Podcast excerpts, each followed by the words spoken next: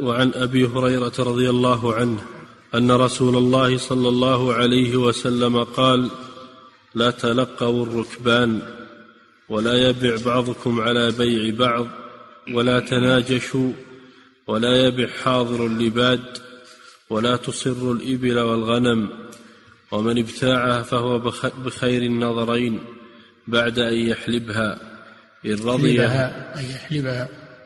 أحسن الله بعد أن يحلبها إن رضيها أمسكها وإن سخطها ردها وصاعا من تمر. نعم هذا الحديث فيه أنواع من الغرر في البيوع. منهي عنها. نقرأها واحدا واحدا من أول الحديث. صلى الله عليه نعم. وعن أبي هريرة رضي الله عنه أن رسول الله صلى الله عليه وسلم قال لا تلقوا الركبان. لا تلقوا الركبان. الركبان هم اللي يقدمون من من خارج البلد. معهم جلب يجلبون على البلد سواء من البادية أو من غيرهم. ما يدرون عن الأسعار في البلد. ما يدرون عن الأسعار في البلد. غرباء جايين بسلعهم. يطلع واحد من البلد ويتلقاهم ويشريها منهم وهم ما يدرون عن البلد. هذه خديعة. هذه خديعة لا يجوز. لأن في هذا إضرارا إضرارا بالركبان. الركبان جمع جمع ركب وهم الذين يقدمون لبيع السلع على السيارات أو على الدواب أو يحملون ذلك على رؤوسهم. يقدمون لبيع سلعهم. يطلع واحد ويقول أنا بشريها منكم وأبريحكم. وشو تدخلون بالبلد؟ ثم يشريها رخيصة. وإلى جو الركبان البلد وإلى خادعهم. إلى خادعهم شاريها برخص. فيحصل الضرر على الركبة. هذا منهي عنه. خلهم يدخلون البلد ويشوفون الأسعار. ثم بعد ذلك اشتر منهم على بصيرة. أيضا هذا يحصل به الضرر على أهل البلد لأن أهل البلد بحاجة إلى هؤلاء الركبان. إنهم يبيعون سلعهم في البلد ويتوسع بها أهل البلد ما يجي واحد ويأخذها جميع ويحرم أهل البلد من فائدتها. فهذا فيه ضرر على الركبان وضرر على أهل السوق. دعوا الناس يرزق الله بعضهم من بعض. فعلى الأول يكون الضرر على الركبان شرى منهم برخص. على الثاني يمكن أنه أخذ السلع بقيمتها. أو أكثر بعد. ما على الركبان ضرر. أخذها بقيمتها أو أكثر لكن يكون على أهل البلد ضرر. أهل السوق عليهم ضرر. لأنه حبس عنهم ورود السلع التي يتنافسون فيها ويتوسعون فيها. هذا منهي عنه. تلقي الركبان لدفع الضرر عن الركبان وعن أهل السوق. هذه واحدة. نعم. ولا يبع بعضكم على بيع بعض. ولا يبع بعضكم على بيع بعض. حق المسلم على المسلم أنه يحترمه. يحترمه ولا يعتدي على حقه. فإذا سمعت إن واحد باع سيارته أو بيته على شخص بثمن وله الخيار المشتري له الخيار أو البائع له الخيار أو بينهما خيار بين الطرفين ما بعد أمضوا البيع. يجي واحد يقول لا, لا افسخ البيع أنا باخذ منك بزود.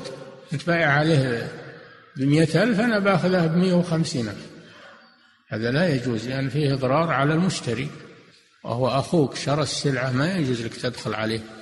حتى يرى رأيه إما أن يمضي وإما أن يفسخ. فإذا فسخ فلك أن تشتري. أما ما دام له الخيار بيفكر ويبي تروح أنت للبائع وتقول له لا تراك مغلوب وتراك مخدوع. افسخ البيع أنت لك الخيار افسخ البيع. وأنا باخذه منك بغلى من السعر الذي بعتها به هذا لا يجوز. لأن فيه إضرارا بالمشتري. هذا معنى لا يبع بعضكم على بيع بعض. نعم. ولا تناجشوا. ولا تناجشوا. وما أكثر هذا الآن في المعارض وفي الأسواق. التناجش أخذ من النجش وهو الزيادة وهو أن يسوم السلعة من لا يريد شراءها وإنما يريد رفع قيمتها على الزباين. هذا نجس والعياذ بالله. ضرر مثلا يصير متفق مع صاحب السلعة أو ما اتفق أو ما اتفق معه. السلعة يحرج عليها. يجي ويزاود فيها يزاود يزاود وهو ما هو بيبيها.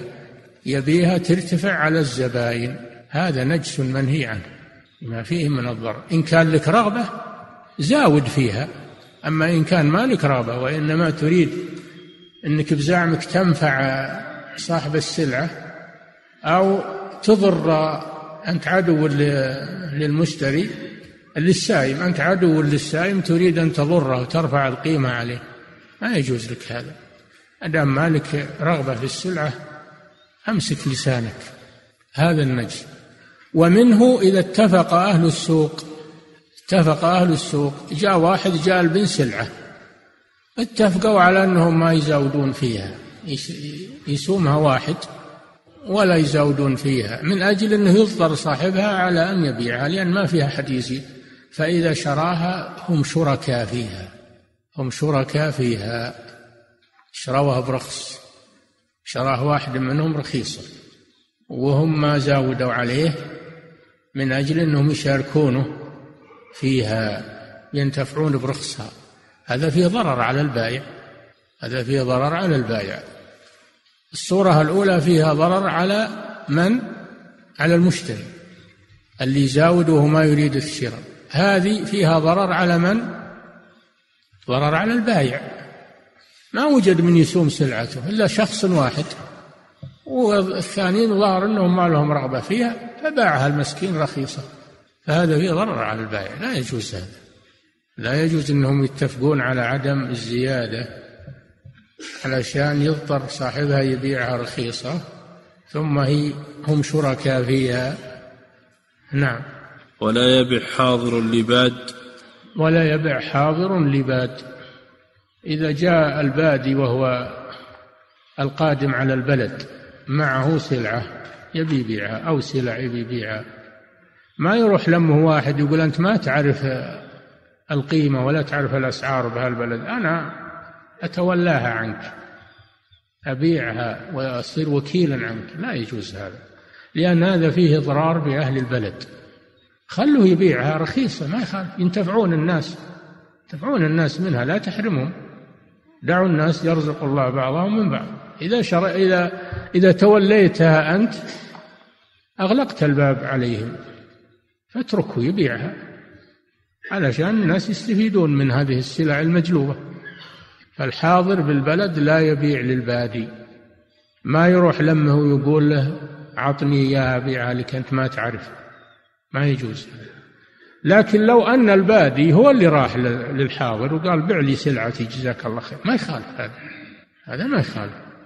قال بع لي سلعتي أنت تعرف البلد و فهذا لا لا بأس. لأن الحاضر ما راح للبادي وطلب منه بل البادي هو اللي طلب منه. فلا بأس في هذا. نعم. وقد جاء تفسير بيع الحاضر للبادي في لا يكون لهم سمسارا يعني دلالا. السمسار هو الدلال. نعم. ولا تصر الإبل والغنم. ولا تصر الإبل والغنم. وش معنى التصرية؟ إذا باع إذا أراد يبيع بقرة أو شاة إذا أراد أن يبيع بقرة أو شاة أو ناقة فيها حليب ما يحلبها يخلي الحليب بضرعها يومين ثلاثة. لأجل يكثر اللبن ويظن المشتري أن هذه طبيعتها وأن فيها حليب كثير فيها حليب كثير هذا ظاهرها. والواقع أنها مصرات يعني التصرية هي الجمع جامعة الحليب لعدة أيام علشان يخدع المشتري أنه صاحبة لبن كثير. نهى النبي صلى الله عليه وسلم عن ذلك عن تصرية الغنم. والإبل والبقر لئلا يخدع المشترين ويظنون أنها حلوبا. نعم. ولا تصر الإبل والغنم. نعم. ومن ابتاعها فهو بخير النظرين. بعد إذا أن حصل هذا وصراها وباعها مصرات وشراها المشتري بناء على أن اللبن هذا ما هو ما هو بتصرية وإنما طبيعتها كذلك. شراها. البيع يصح. البيع يصح لكن يكون للمشتري الخيار دفعا للضرر عنه. إن شاء أن يأخذها أخذها وإن شاء أن يردها ردها ردها ويرد معها صاعا من التمر. إذا حلبها إذا حلبها يرد معها صاعا من التمر قيمة للحليب الذي أخذه قيمة للحليب الذي أخذه. هذا معنى وصاعا من تمر قيمة للحليب. هو ما يعرف أنها مصرات حتى يحلبها حتى يحلبها. فإذا حلبها وأراد يردها ثمن اللبن يرده مع معها لصاحبها دفعا للخديعة والمكر. فهذه الأحاديث تعطيكم قاعدة عظيمة في أن البيع والشراء لا بد يكون على الصراحة وعلى الوضوح. وعلى النصيحة ألا يجوز الخديعة بأي وجه من الوجوه؟ هذا يسمى التدليس. التصرية هذا نوع من التدليس تدليس وهو تحسين السلعة على غير طبيعتها. والتدليس منه التصرية ومنه لو صبغ السيارة وزين وكأنها جديدة هذا تدليس. أو آه، الدار فيها صدوع وفيها عيب. قام هو وقام هو صلح غطى الصدوع وغطى العيوب اللي في الجدران وضربها بويه أو جص وصارت كأنها جديدة ولا باع هذا تدليس هذا تدليس ولا يجوز. التدليس معناه أن يظهر السلعة بغير مظهرها الصحيح. يظهرها بمظهر خداع. مظهر خداع. تعرفون التلميع؟ هو التلميع هذا يلمعها. يلمعها أمام الناس وما أكثر ما يحصل هذا. هذا تلميع وهذا تدليس وغش. فإذا شراها إنسان بناء على ظاهرها وتبين أنه على غير ظاهرها له الخيار. دفعا للضرر عنه. وهو يسمى خيار التدليس.